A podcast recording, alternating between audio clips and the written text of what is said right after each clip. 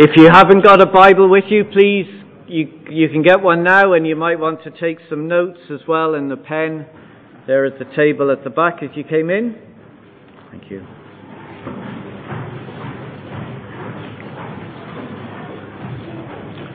So, Matthew's Gospel, chapter 20.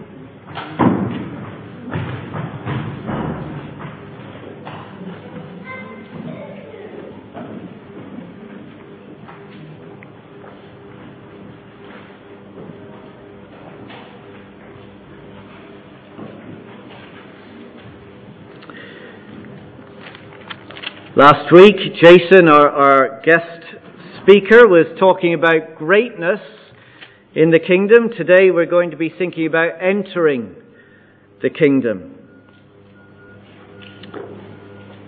Let's read from Matthew chapter 20, verse 1 to verse 16. Jesus is speaking, For the kingdom of heaven is like a landowner who went out early in the morning to hire workers for his vineyard. He agreed to pay them a denarius, uh, that's a day's wage, and sent them into his vineyard. About nine in the morning, he went out and saw others standing in the marketplace doing nothing. He told them, You also go and work in my vineyard, and I will pay you whatever is right. So they went. He went out again about noon and about three in the afternoon and did the same thing. About five in the afternoon, he went out and found still others standing around. He asked them, Why have you been standing here all day long doing nothing? Because no one has hired us, they answered. He said to them, You also go and work in my vineyard. When evening came, the owner of the vineyard said to his foreman, Call the workers and pay them their wages, beginning with the last ones hired and going on to the first. The workers who were hired about five in the afternoon came and each received a denarius. So when those came who were hired first, they expected to receive more. But each one of them also received a denarius. When they received it, they began to grumble against the landowner. Those who were hired last worked only one hour, they said. And you have made them equal to us who have borne the burden of the work of the heat of the day. But he answered one of them, I am not being unfair to you, friend. Didn't you agree to work for a denarius? Take your pay and go. I want to give the one who is hired last the same as I gave you. Don't I have the right to do what I want with my own money? Or are you envious because I am generous? So, the last will be first, and the first will be last. Well, let's pray.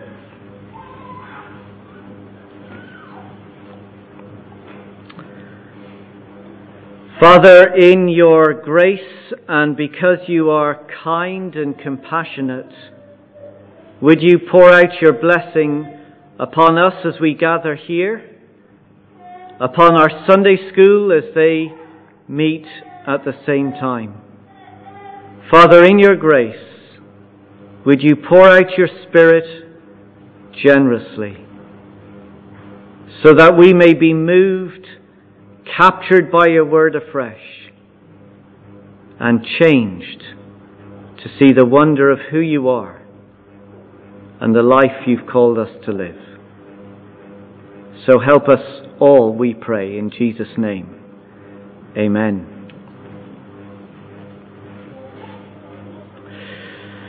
Well, the other day I was driving to Mahon Point.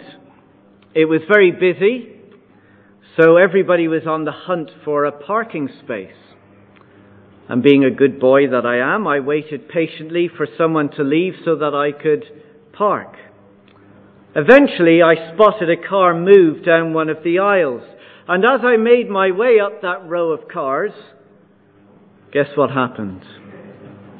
Another car who had just arrived went in ahead of me. Couldn't believe it. I won't tell you what I said or what I thought. I wonder if that's ever happened to you. So frustrating, so annoying. I was there first. I deserved that parking space. They were last in line. It's not right and it's not fair. Well, Jesus has been teaching about who enters the kingdom of heaven. But it's not as we expect. Have a look back with me in chapter 19, verse 14. Jesus said, Let the little children come to me. Now remember, children in that society were considered nobodies. They were the least and the last. But, says Jesus, do not hinder them, for the kingdom of heaven belongs to such as these. And then in contrast, have a look at verse 23. Jesus said to his disciples, Truly I tell you, it is hard for someone who is rich to enter the kingdom. The rich are the people of power and influence. They are the best and they're first. But, says Jesus, it is hard for someone who is rich to enter the kingdom of heaven. You see, this is a, a reversal of the world's values. It turns everything upside down, as Jesus concludes in verse 30, chapter 19. But many who are first will be last, and many who are last will be first. How can this be? It seems so unfair, so unjust. Well, Jesus tells us a parable so that we might understand who enters the kingdom. Chapter 20, verse 1. For the kingdom of heaven is like a landowner who went out early in the morning to hire workers for his vineyard. A, a parable the story that Jesus is telling is a practical story which highlights a spiritual reality. In other words, it's a story with a deeper meaning. So in this parable, the vineyard represents the kingdom of heaven. The landowner represents Jesus.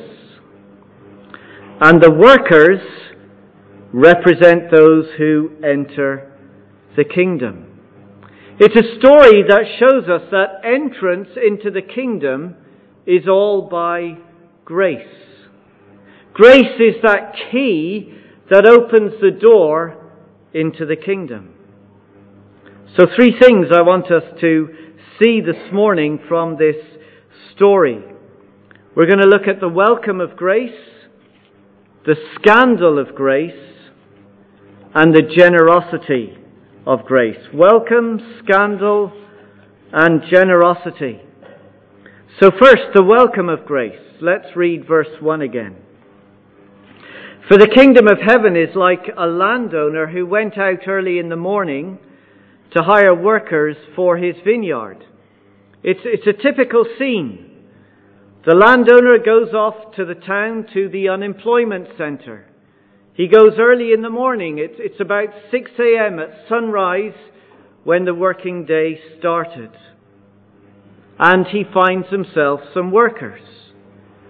An arrangement is made and everybody's happy. Verse 2 He agreed to pay them a denarius, which, if you have a note in the bottom of your Bible there, says it's a daily wage for a laborer. Now that's extremely generous for somebody who would be unskilled. So he agreed to pay them a day's wage and he sent them into the vineyard. But it seems the landowner has more room for workers. So he goes back down to job seekers and we're told in the text that four more times he goes. He goes back at 9 a.m., 12 p.m., 3 p.m., and then again at 5 p.m.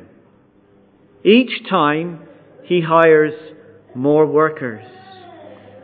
Now, this isn't a story about how to reduce the unemployment. It's a story to tell us about God's heart. You see, there's an order here. Because it appears that the ones who are up early and are in the, who are first in the queue, well, they're the ones that get hired. They're fit and healthy. They're the best of the bunch. They get employed first. And as the day goes by, the standard of employee begins to drop significantly. As the best have been taken, so the dregs are left behind. The lazy, the good for nothing, the weak, the ones who always arrive late and go home early. You know the type. Always taking their smoke break and their tea break, faffing about, wasting their day. But that doesn't seem to bother the landowner. Verse 6. About five in the afternoon, he went out and found still others standing around. He asked them, Why have you been standing here all day long doing nothing? They're just hanging about, idle. Verse 7 Because no one has hired us. I wonder why. He said to them, You also go and work in my vineyard. You see, it's not just the best and the brightest who get employed, but it's also the least and the last. Because when it comes to the kingdom of heaven, no one is outside the welcome of God's grace. It's like this. Perhaps you know someone who heard the gospel. Maybe this is you. You heard the gospel and you responded straight away. You repented of your sins. You turned to faith in Jesus. You were baptized as a sign of your desire to follow Him. You've been committed to your local church. You serve and you give as you're able. In fact, your whole life has been about putting the kingdom first.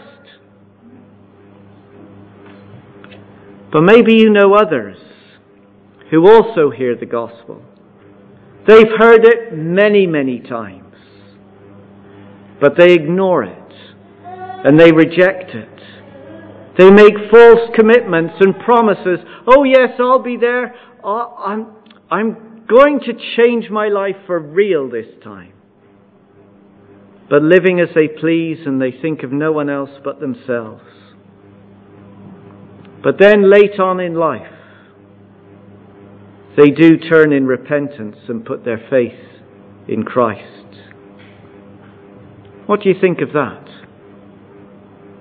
Put yourself into this story. Think of yourself as the landowner. Who would you employ? Well, as I thought about it, I would only employ the 6 a.m. workers. I might employ the 9 a.m. ones too. But I'm certainly not going to employ anybody after that. Certainly not the 5 p.m. hangabouts.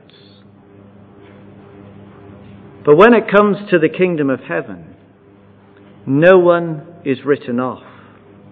Those who avail of the opportunity and respond straight away, and those who misuse the opportunity and respond late, they're both welcome. Now, this is good news for you and I. Because perhaps you feel you've wasted your life. Maybe you feel you've blown it, used every opportunity and chance you could possibly get, and everybody else just writes you off. But God writes no one off. You see, it doesn't matter whether you're a 6 a.m.er or a 5 p.m.er. Know this. Today is an opportunity to respond to the good and gracious call of God. Don't waste it.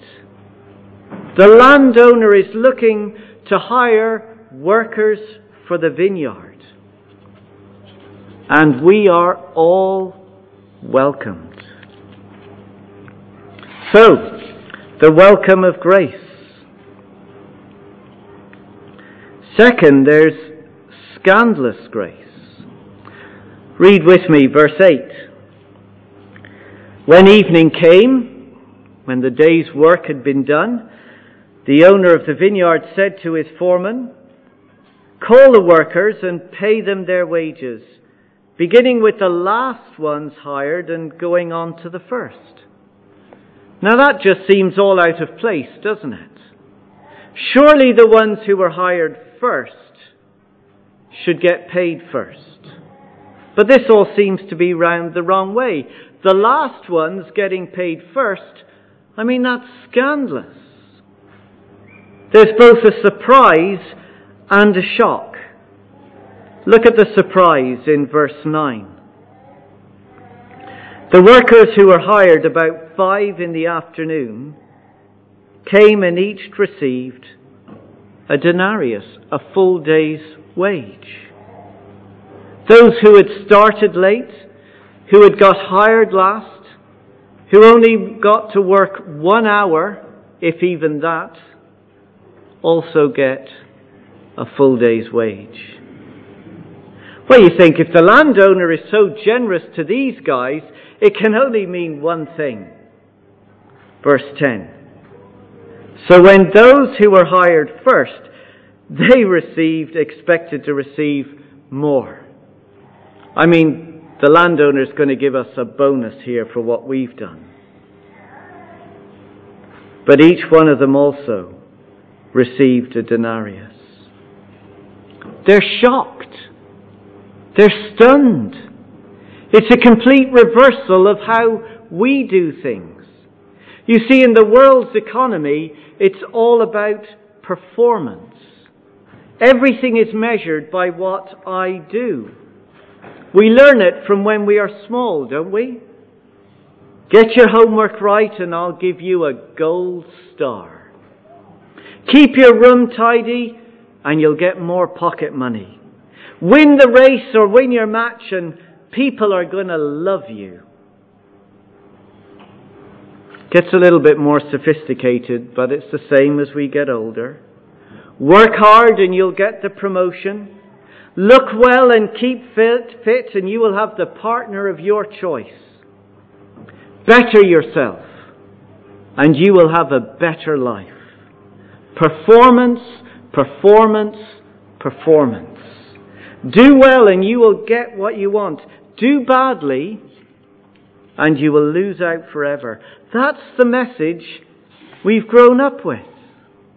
And that's what we think is the message about the kingdom of heaven. Well, the way of the kingdom is not the way of the world. It's never about our performance, but God's acceptance of us in Christ.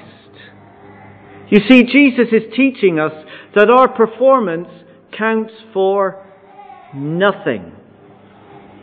If performance mattered, then the ones in this story who had worked longer and harder would have received way more.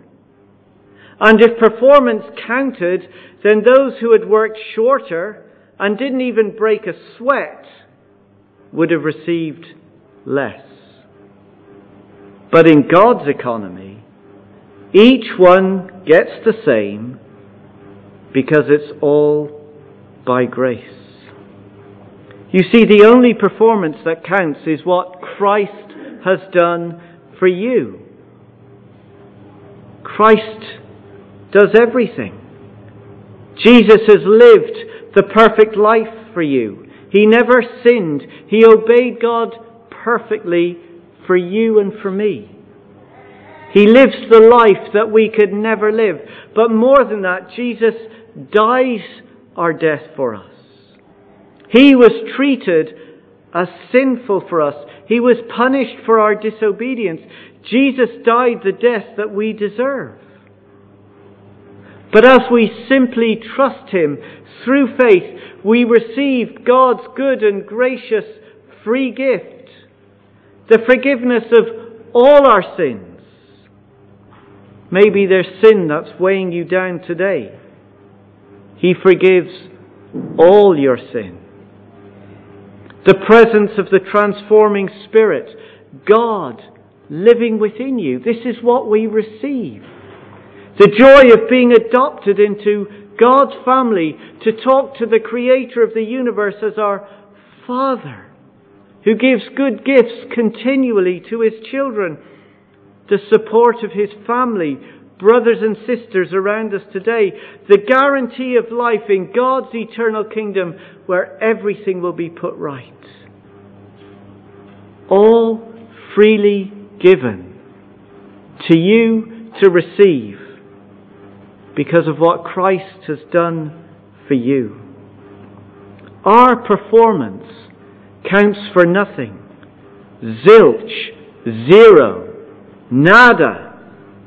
The only performance that counts is what Christ has done. God pays out to us what someone else has earned for us. God pays out to you today what Christ has earned for you. That's the scandal of grace. So there's the welcome, there's the scandal, and there's generous grace. Look at verse 11.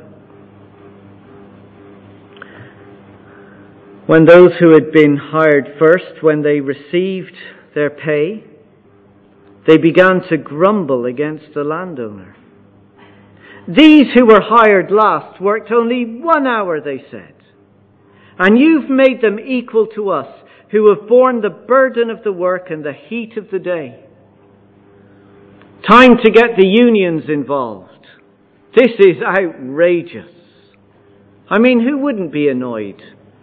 These guys have done little to nothing and they're getting the same.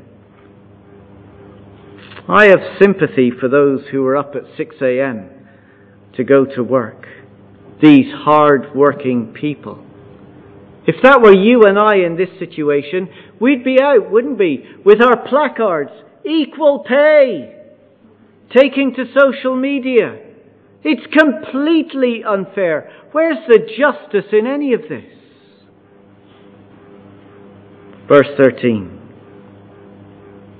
But the landowner answered one of them, I am not being unfair to you, friend. Didn't you agree to work for a denarius? Take your pay and go. You see, the landowner has cheated no one. He's treated everyone fairly. They got paid what was agreed. In fact, they've all got more than what they deserved. You see, we need to remember that what we receive from God is not because of our performance, but because of His grace to us. You see, at one level, these guys are right to grumble. We, we associate with them, don't we? we? We feel their heartache and their pain. This is not fair. But that's the point. You see, think about it. If God were to treat us fairly, we would get nothing. If God were to treat us justly, then we would have to pay for our own sin and we would have to face His wrath. If it's fairness from God that we want, then hell is what we've earned and what we deserve. You see, grace by definition is never fair. Because grace is receiving what we cannot earn and what we don't deserve. That's not fair. But are we going to grumble about that? I don't think so. Three things to think about as we close that we must get to grips with. Here's the first God desires to give grace. Look at verse 14. The landowner. Take your pay and go. I want to give the one who was hired last the same as I gave you. I, I, I want to give. God is not a, a mean, tight-fisted, vengeful God looking to squash any unsuspecting sinner. No, God is, is generous. He longs to give grace. Consider how God has revealed his character to us. Just look with me, please. Keep your finger in Matthew 20 and just jump back to Psalm 103. Psalm 103.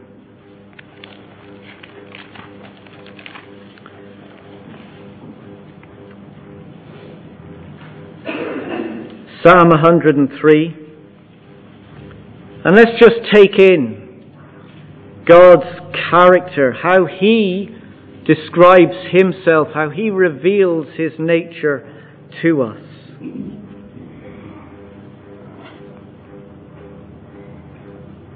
The psalmist is recording a, a terrible event in Israel's past where they sinned awfully.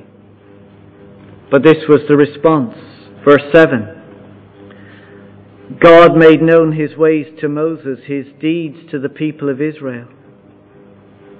The Lord is compassionate and gracious, slow to anger, abounding in love.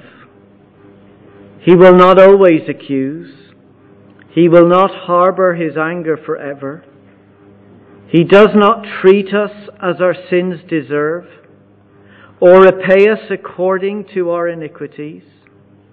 For as high as the heavens are above the earth, so great is his love for those who fear him.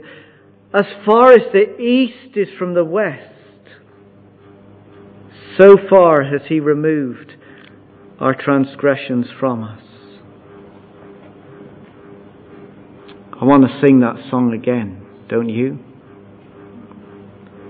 Back to Matthew 20. God does not ignore our sin. It says very clearly he will deal with it, but his heart is one of compassion. He is abounding in love. He desires to give grace. And this is the God who comes to each one of us today, whoever we are, whatever you have done. He loves you. He loves you. His heart is for you. God desires to give grace. Second, God distributes His grace as He pleases. Look at verse 15, Matthew chapter 20, verse 15. Don't I have the right to do what I want with my own money? Or are you envious because I am generous? Again, it's speaking of God, isn't it? Grace is God's. Grace belongs to God. It's His property. Therefore, it's for God to give as He pleases. I don't have any right to it. You have no claim to it. So who are any of us to say God can't give grace to this person or he can't give grace to that person? Who, who are we to tell God what to do with his grace? We need to understand that what God does is always right. He discerns, He decides, and He distributes as He pleases. It might seem unfair to us. But we can be sure that everything God does is always fair and always just. With God, no one is ever treated unfairly. Ever. So he desires, he distributes, and God demands grace from those who receive grace. Grace is always unearned and undeserved, so none of us here can think of ourselves as superior to anyone else. And none of us need to feel inferior to anyone else. Let's just read verse 11 and 12 again. When they had received it, their day's wage, they began to grumble against the landowner. Those who were hired last worked only one hour, they said and you have made them equal to us who have borne the burden of the work and the heat of the day. That's what grace does. It makes us all equal. It, it levels the playing field. It doesn't matter who you are or where you come from. It doesn't matter your background, your position, your status, the address, the color of your skin. The only reason any of us can give for being in the kingdom of God is grace.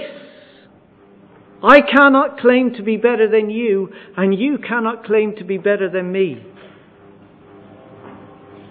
Now, one level, that's easy for us to say, isn't it?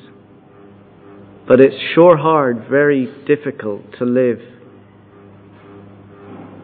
Perhaps you're thinking about someone in particular. Maybe someone has hurt you. Maybe somebody has wronged you. Trust has been broken. Lies have been told. Repentance has not been forthcoming. Well, the last thing we want to do for that person is show them grace, right? Let's be honest. We want them to get what they deserve, so I won't talk to them. We want them to get what they earn, so I will make sure they feel what I feel. Well, let's together this morning look afresh into the mirror of God's grace. And as we look into the mirror of God's grace, what do we see? One who has received undeserved grace. We have no claim, we have no right, but through Christ we have received his gracious favor and blessing. Look into the mirror, and we will see that we're all equal. Because the evidence that I, the evidence that I have received grace, the evidence that you have received grace is that you will show grace to others. I will welcome others just as Christ has welcomed me. I will be scandalous in my dealings with others, in my generosity towards them. How we treat each other will tell us if I am a bitter grumbler who angrily holds on to grace, or a generous giver who desires to distribute his grace. What are you today? Are you a bitter grumbler, withholding grace from someone? Or are you a generous giver who desires to distribute that grace?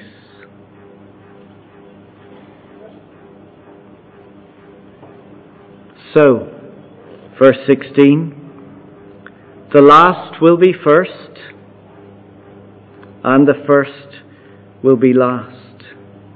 In God's economy, everything is turned upside down. No superiority and no inferiority. All are equal. Grace is the key that will open the door to the kingdom of heaven.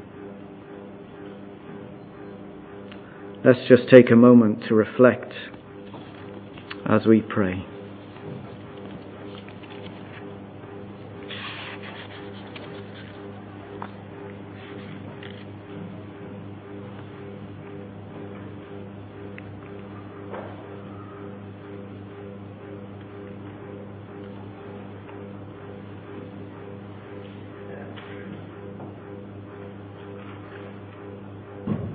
Father, thank you for the welcome of your grace to us. Thank you for that surprising, shocking grace that gives to us more than we could ever expect or imagine. Thank you, Father, for your generosity to us, undeserving as we are. Yet you have made us rich we praise you, we thank you. Help us to be changed by your grace, that we are no longer a bitter grumbler, but a generous giver. Change our hearts, mold us and shape us. Father, in your goodness, pour out your grace upon us afresh. In Jesus' name, Amen. Well, we're going to sing a well known song. Amazing grace, how sweet the sound. It's grace that begins the journey, grace that will keep us on the journey, and grace that will see us through to our home with Him. It's not because of us.